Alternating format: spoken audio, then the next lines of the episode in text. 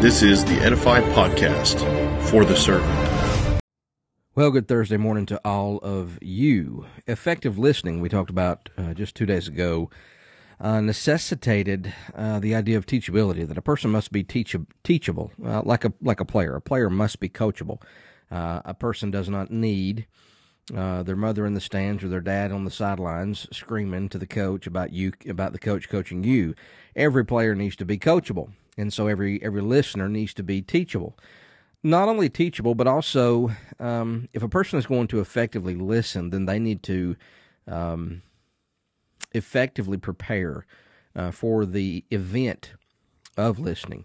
I want to shift the gears and uh, just for this brief episode this this week, to this week, uh, effective listening number three necessitates action. Okay, so it's like when you hear the gospel when a person hears the gospel, if they truly heard the gospel, they would hear it, they would accept it, and they would act upon the idea of pistis in the Greek.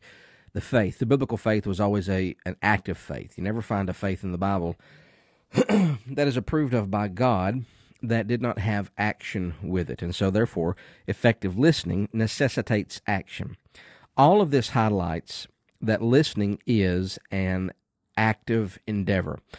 Unlike adulting a class where, where a person, uh, or auditing a class where a person is not required to complete the course work, welcoming the word into the heart requires action.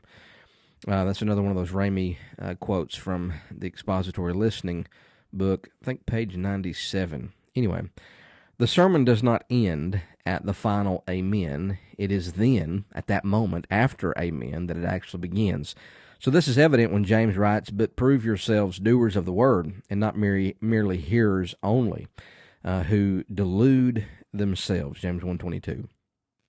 A deluded hearer describes a person who is self-deceived, and so merely hearing the word profits nothing. A person can attend, quote, church uh, their entire life. They can sit under the preaching of God's word. They can even be involved in ministry.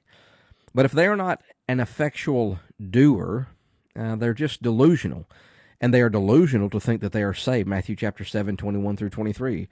Uh, so, heart hospitality to the word necessitates putting it into practice. Failing to, to practice what one hears is like looking in the mirror, we're told, seeing all that needs to be done in preparation for the day, only to walk away and do nothing.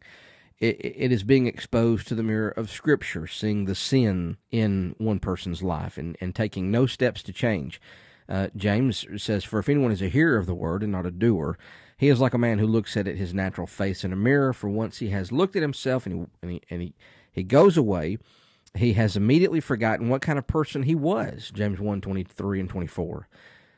To forget is not simply failing to remember, but rather expresses disregard for what is seen. Uh, dismissive. The forgetful is willful.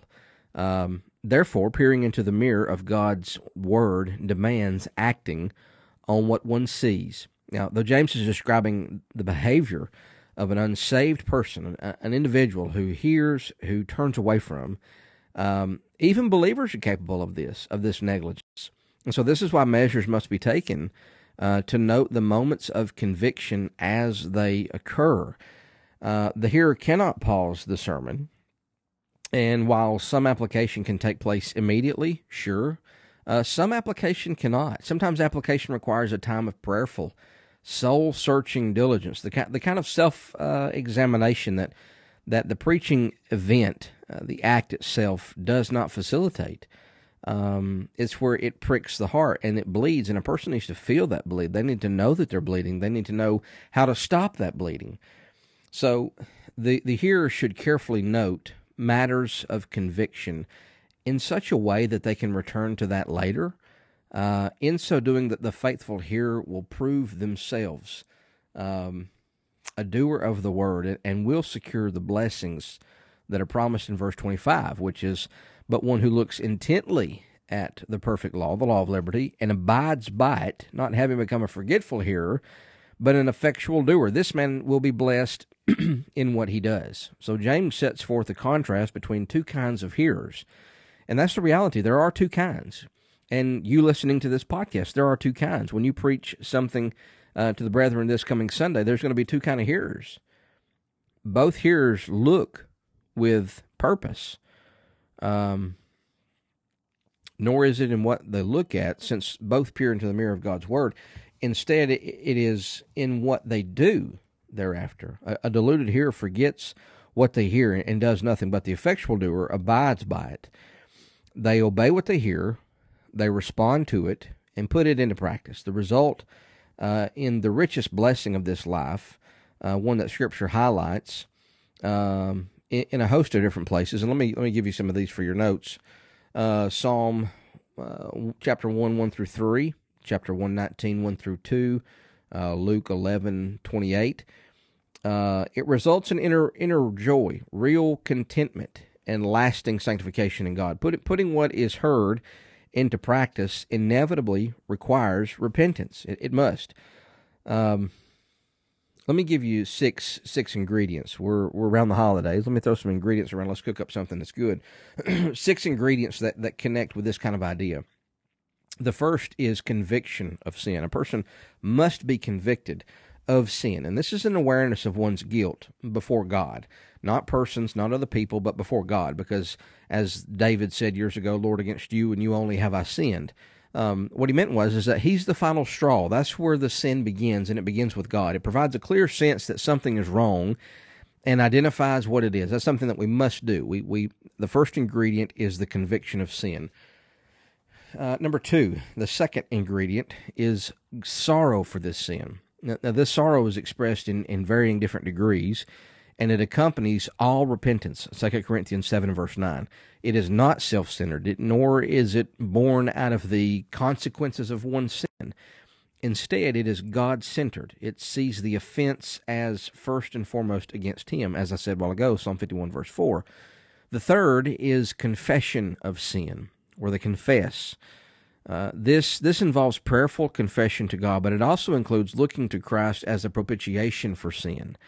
Uh, fourth is the abhorrence of sin. This is where a believer's disposition to sin changes, where they begin to hate the things that God hates. The fifth is is turning from sin, uh, the actual act itself, the full completion of repentance. This this is realized when a person uh, forsakes sin. It is the act of putting it off and of putting on righteousness in its place. And the sixth, final ingredient, uh, the sixth is taking drastic measures against that sin. As was said from years ago, I believe it was John Owen, be killing sin or your sin will be killing you. This is where a person takes serious steps to remove themselves from sin's path. Matthew 5, 29 through 30. It is not merely enough to hear the word. One must put the word that they hear into practice. They must be an effectual doer and this calls for responsiveness to the word. So, listening and effective listening. Number one, from two weeks ago, from two days ago, it necessitates preparation. The second thing that it does is it necessitates the idea. Uh, I'm sorry. First is teachability. Second is preparation, and third is action. If they're going to be effective listeners, they've got to be teachable. They have to be um, willing to listen, willing to do, uh, willing to be about whatever it is that they have heard. So, this episode, brief as it is, rolling on 8 minutes and 42 seconds as we are, want to give that nugget to you. Uh, take what you've learned, give it to the brethren, uh, make a sermon out of it. Um, it bless other people. Uh, as I've been blessed studying it, uh, and especially in regards to hearing. And don't forget, preacher, that you're the one who hears first. You are the one who must be molded first. Your heart must be cleansed first you first have to have a teachable heart, not not go to the scripture with a lens on certain topics and certain subjects, whether we're talking about the Holy Spirit, whether we're talking about worship, whether we're talking about eldership, whatever whatever it is. You have to be first an effective teachable person. Then you got to be a person who has prepared their heart to receive it and then to actually do that work that you see in the scripture. That's how the Holy Spirit works in our lives in those regards. Uh, be prayerful about that thank the Lord for that and uh, be open to those things and push you out of your comfort zone. So may God bless you in your um, preaching and in your teaching and in your personal listening to the Word.